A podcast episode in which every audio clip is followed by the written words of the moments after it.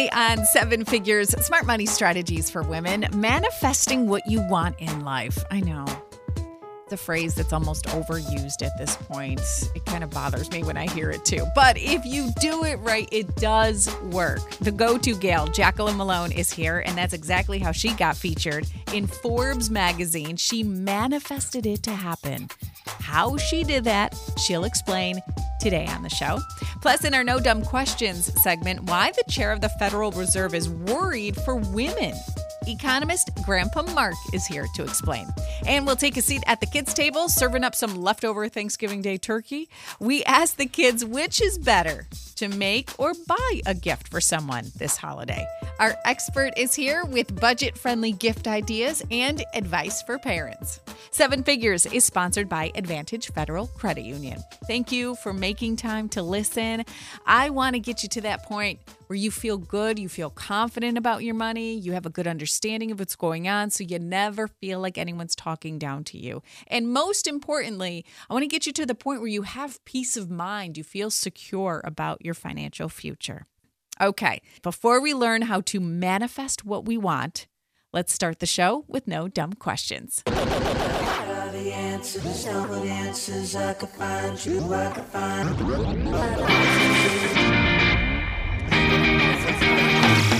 Professor Emeritus at University of Wisconsin Milwaukee and author of Teachers Can Be Financially Fit, economist Grandpa Mark is here. How are you? Hi, Sandy. Great to be here. are you warming up to that yet, us calling you Grandpa Mark? I love it. It's just fine. I need to have a niche uh, in your programming, so it's just great with me. All right. So, Jerome Powell, chairman of the Federal Reserve Board, recently commented on the long term impacts from COVID 19. What big problems does he see? What do you think about it? Well, he's worried. Um, he's especially concerned about women and other minorities that uh, have lost their jobs. Uh, he's worried about kids not getting an education, and this is you know, just huge. We now know of the importance of face to face learning in schools. Yeah, and, yeah. Uh, and so he, he's uh, driven that home. And of course, uh, so many small businesses, the restaurants, the small retail outlets, while Amazon and Walmart have done extremely well during this period. Uh, you know, it's the restaurant, I call them the apron workers, uh, the people that actually have to go to their jobs uh, that those people have really been impacted. So uh, Jay Powell is talking about, um, you know, he's hoping Congress will in fact approve another stimulus package. Uh, and I know there's some negotiations going on with that, but I I don't know that it's at all clear that that's going to happen. But uh, but he sure is uh, hopeful Congress could. Uh, you know, the Fed's taken a lot of action by itself, and yeah. I think he would like the help from Congress. Why is he? Why did he specifically say women though? Why is this having a, a, a harder impact on us? I think in part, and he doesn't uh, explain beyond that. But I think well, there's could, could, be two things. One is so many children are out of school, uh, and so that would incur that would uh, you know ah, put yeah. it hard for moms. A lot of moms are staying home as a result of that. Um, and the other thing is that women are often in exactly that retail space, that uh, uh, being the waitress at the local uh, Italian restaurant that uh, is working at half capacity these days. Uh, so a lot of hours got cut, and a lot of jobs got cut. And you know, it, it sounds so traditional and stereotypical, but it still rings true. Obviously, the numbers, the data is showing it. Yeah, yeah. And of course, the other point I was going to make is that the, the Fed has all kinds of data available to it. So he's seen something there. Uh, he would never comment on this if he didn't have some very hard data behind it. So what are they going to do? Do you you what would you do? What do you think he should do? Well, uh, he's doing all he can. Uh, I don't think the Fed has many more levers that they can pull. They're being extremely accommodative. They're keeping interest rates low. They are uh, doing massive buys of uh, treasuries Treasury securities and uh, mortgage-backed securities. Uh, the Fed balance sheet shows has increased by trillions of dollars, uh, and what they're trying to do is keep money in the economy. So, and and yet it's it's it still scares a lot of people, and the only way they can buy anything is they they can create money, right? They they Yeah. they're creating new money, and so this is, uh, you know, I don't think anyone's seriously arguing with uh, what Powell is doing here in the Federal Reserve Board, but it's still a little scary, right? Uh, it's a little reason, you know, that this sounds like something that Venezuela or Argentina would do rather than the United States. Gosh, where's the positive? And we'll get through this, you know, we'll make it. Uh, but it's uh, it's still a lot of uncertainty out there. You know, if anything, I guess people are exploring new opportunities. You know, there's a surge of people developing, creating online businesses, and Just in the last week, two of my friends started new online businesses. yeah, it's crazy, Um, isn't it? One was, a, yeah, and they're both women. One's a clothing operation, and one is a, uh, new designs of websites. Uh, one of them's a 14 year old girl oh, uh, wow. who's starting her own clothing line, and uh, she couldn't possibly do this uh, on her own. I mean, she's got the internet and she's got a good network of friends and supporters, but it's just amazing. You should. This young girl is just. She talks like any kind of entrepreneur. Wow. Uh, she goes to school in a big city school in an inner city environment, and uh, here she is, just uh, starting her own business. that is the, if we're going to find or look for a silver lining, I guess that's what it is, right? The push into exploring those new opportunities, what's out there. Yep, yep. All right. Well, where can we find you and follow you and pick up your book? Well, the book is called, as you so kindly mentioned, Teachers Can Be Financially Fit Economists' Advice for Educators. And if you just go to uh, Amazon and enter that title, it'll pop right up. And uh, it's a great time to, you know, teachers in education have had such a rough go. Maybe if you know a teacher, this would be a great time to provide them with a little gift. And you can always find me at markschug.com. Uh, my last name is spelled S C H U G. And uh, I'm just updating my website. So, uh, but come by and visit, and you can find my email and all kinds of information right there at uh, markschug.com. Awesome. Thank you so much. Have a Hey, good great to hear your voice, Sandy. Thanks You for too. asking me to come. She's been recently featured in Forbes magazine, and she said she manifested it to happen. Jaclyn Mellone, the go to gal, joins us next. All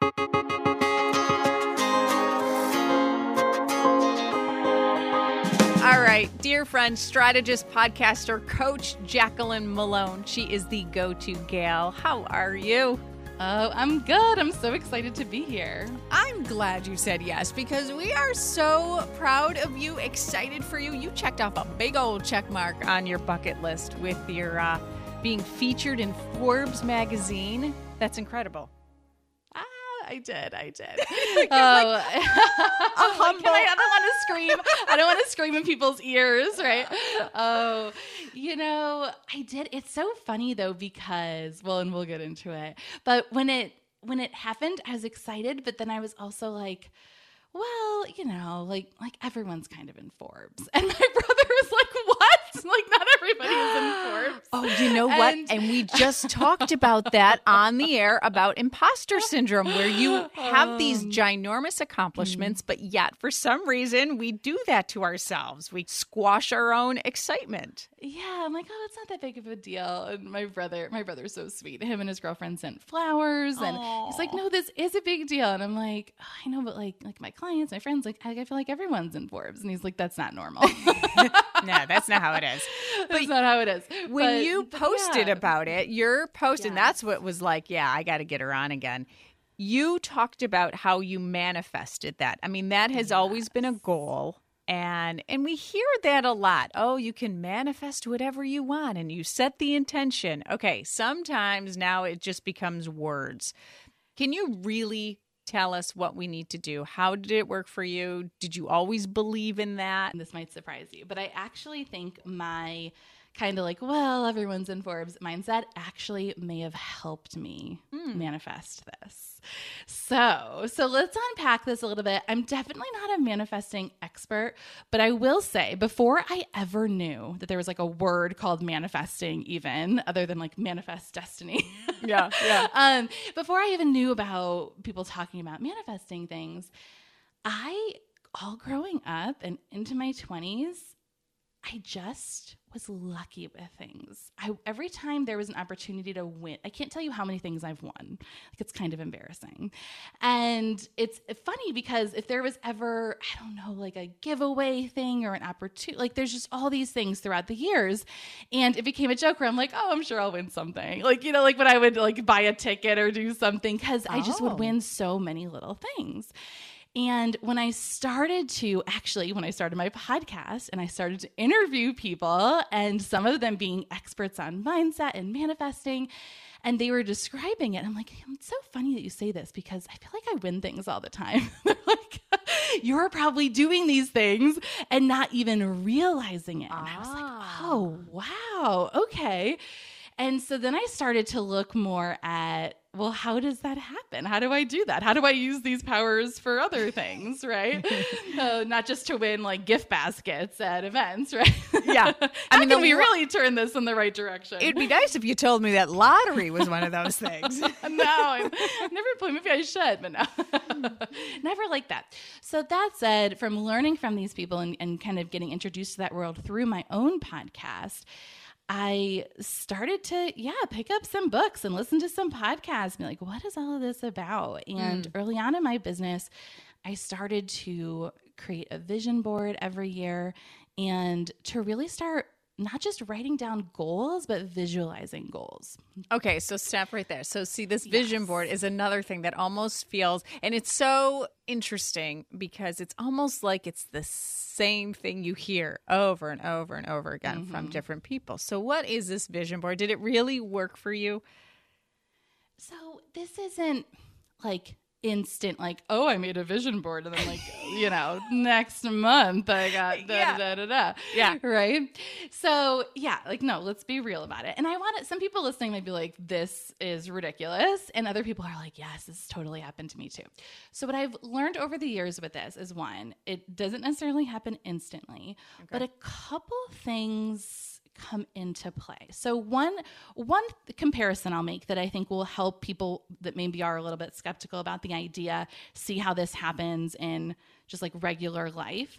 So part of it is sometimes eh, in this world that we're in and gosh especially this year especially mm-hmm. 2020 Yeah. and all of the craziness and heaviness and stressfulness and like anxiety ridden everything that we're living in right now with this global pandemic and everything else going on in the world it, it's like we don't want to get our hopes up sometimes, right? And it's like, oh, I'm afraid to even like like dream big enough or like we kind of put like our own caps on what is possible or what we want. And and I see that happen a lot and people say a lot like, "Oh, I don't want to get my hopes up." And what happens is when we when we let ourselves down before we even like allow ourselves to dream, we're closed off to opportunities. Um I say this as the, a comparison with cars. We actually we bought a car this year. My husband bought a Subaru, and I had never even seen the car before, right? But as soon as you start looking at cars, you start seeing that same car and the Oh, same color sure. everywhere, right? Yeah. Everyone knows like the red car syndrome. Or Yeah. when I was pregnant, like all of a sudden everybody was pregnant, Yeah. right? Yep. So as soon as we've seen this, where as soon as we brought in our own mindset of even something as silly as a car or other people being pregnant, as soon as our own world is opened up to that thing being there, right? We start to notice it more. Ah. we're aware of it more.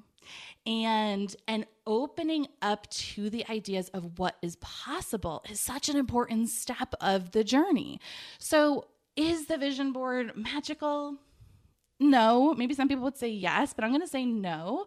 But what it does is it it stretches you to think a little bit outside of what the what reality is instead of saying well i made this much this year let me add on 3% for what i could do like no Yeah, yeah, yeah. It sounds like it should be magical, right? With pixie dust all over it, mm-hmm. and it's it's almost becoming cliche. But the way you explained it, it's creating these dreams and visions where now you are recognizing and noticing the opportunities. Where before you would drive right past that Subaru and not even recognize it, but now you see the Subaru, the opportunity, which is an, an an interesting way of describing it.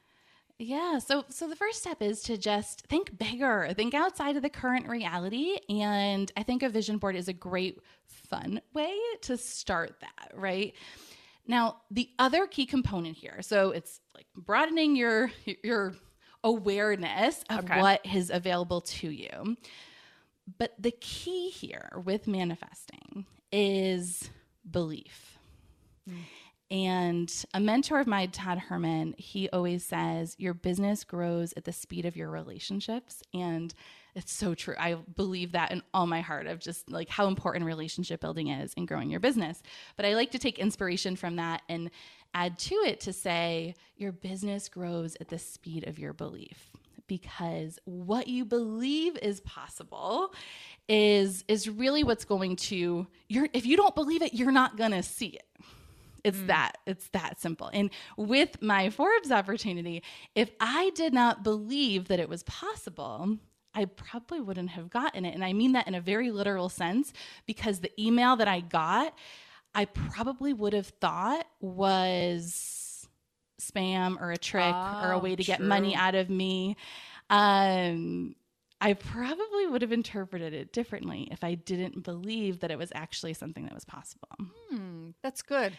I a funny like and we won't get into politics, but a funny thing happened because I started getting, you know, all the political emails are very personal. like they're like, Yeah. "We need you, Jaclyn." Yeah, oh gosh, yeah, You know, right, it's right. like- They're talking right to you. like all the all the subject lines and it's you know they're great at marketing or maybe it's over the top but some of the- you know it's like and i know that that's the trick right but i was getting some of these and some of them were written in such a way that i actually thought they were for me right and but first of all i like to point that out because it's it sounds ridiculous right like why would this presidential candidate team be reaching out like to me personally about this like it sounds a little like It's like because you were in Forbes magazine, right? of course. So- no, but this is this is a great. I, I cracked myself up with this. So this happened like two or three times where I actually opened because I'm like, oh, maybe they do really want me for that, or oh, what is right? So I started thinking like, oh, maybe that is a thing, right? And I opened it a couple, and of course, it was just like spam emails. Well, a few weeks later, I got an email, and it was not to have a presidential candidate on my podcast, but it was from his team, and they did want to have um, a few surrogates. They offered up a few surrogates who could be on the podcast to Oh. to help with the message. And I was like, that's really interesting. And it was not a fit, so I didn't pursue it. But it was crazy to me that I had had that experience of being like, oh, they totally want me, and then laughing at myself. And then they actually did reach out in some way, shape, or form, right? So I do think having that belief, and we're kind of told, and maybe it's directly told, or just we're per- we perceive it as being told because that's what we experience around us of like oh don't don't presume things or don't think of Yeah. yourself in that way right we want to be humble but if we open it up to like yeah like that could be possible Like, right not? Sure. That's when you see those things quite literally, right? Like, not even in a magic sense, but if you're not thinking that way, you will literally pass over those emails. Someone will say something to you in conversation and you'll assume that it means something different than mm. it is because you're not open to that possibility. I love that. I love that. That's a fresh new take on it, and I love that. Jaclyn, how can we uh, reach out to you and uh, follow all the great things that you're doing? First, wherever you're listening to this podcast, you can go and find the Go To Gal podcast. And we put out new episodes every Tuesday, and sometimes we do some bonus ones too. So definitely connect with me there. And then if you if you're wanting to get out there and maybe do a course or a live program or maybe have your own podcast or whatever it is if you're looking to really grow a business online one of the key components to that is building authority. People need to know that they can trust you and you need to believe that you are the authority yourself too. So i have a free 30 day guide called 30 days of authority building where literally for i tell you what to do for 30 days to build authority from the inside out. So it's mindset it's strategies it's all the things and you can get that for free at jaclynmellone.com forward slash plan Perfect. And it's Jaclyn, J A C L Y N. Awesome. Thank you. oh thank you Oh, she is so good, isn't she? Okay, so honestly, our conversation went on for another 20 minutes, but I want to make sure that these episodes fit into your schedule. I don't want them to get too long. So I'm going to save the second half of our conversation to next week.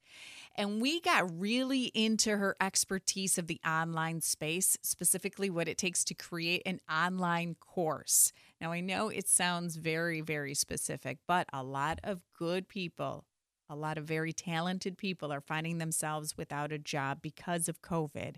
And they're exploring and having a lot of success with this, developing and hosting a course. So, hey, maybe this is for you too.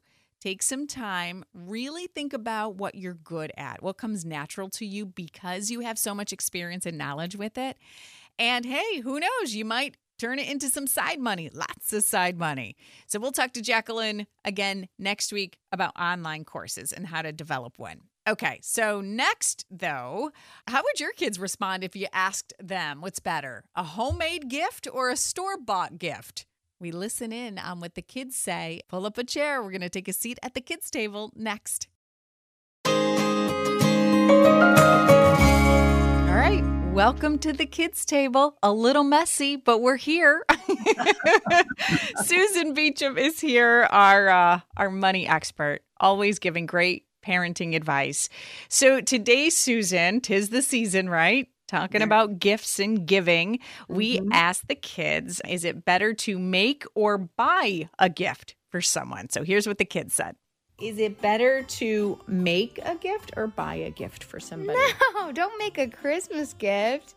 Make a birthday gift. Well, maybe if you're like a little kid or if you're really good at crafting and making things. And if it's something that they really want, but otherwise, like, just stick to the list. I think then that would make everyone happy. Depends. If it's something sentimental and really personal, then I think that that's really cute or something that more memorable but if it's like something that i asked for maybe that would be better store bought i think either one is fine because if you buy a gift you have to spend the same amount of money you would to get the supplies to make a gift what would you rather get um probably if you're very talented a homemade gift but then if you don't really have that much talent then maybe a store bought gift Would you rather make a gift or buy a gift for somebody? Make a gift. And why? Because it would be like a fun activity and it would be very fun for other people to like make creative things and then you can show it back to your other to your family. It's very cool to see everybody's artwork so you don't have to waste money on things that are going to break in like 2 years. oh my gosh. So many little moments of laughter right there. Oh my gosh, I'm in love with that child. I'm just in love with that child. But the reality, Sandy, is right at the beginning. Stick to the list. I know. I know. This holiday season, like every celebration, gives you an opportunity to talk about budgeting. Yeah. Yeah. now, I know that I know that sounds like, oh, you know, what a party pooper. Why would you bring up the B word? But Well, I feel like more parents will need to this holiday season especially because for a lot of us budgets are tight. It you know, if you compare this year to last year, maybe it's going to be a huge difference for a lot of families. I think it's going to be a huge difference and I think talking about budgeting in terms of making a list and checking it twice mm. kind of makes it fun. So, uh, you know, I'm a big fan of doing things at the family dinner table, even if you only get there once or twice a week or on the weekend. And I would launch a conversation into okay, so everybody, here's a pen, a pad of paper. I want you to make a list of all the people you want to remember this holiday season. So mm. everybody does that. And then you put a line next to that and you say, okay, so now decide whether you want to make or buy a gift for that person. Okay, make or buy. And then next to that, what do you estimate the cost of either the purchase or the purchase of materials to make that gift will be? Then add it up. Then start to look at your list and say, okay, I, I think I need to maybe make a few more gifts because I don't have the budget to pay for buying all my gifts.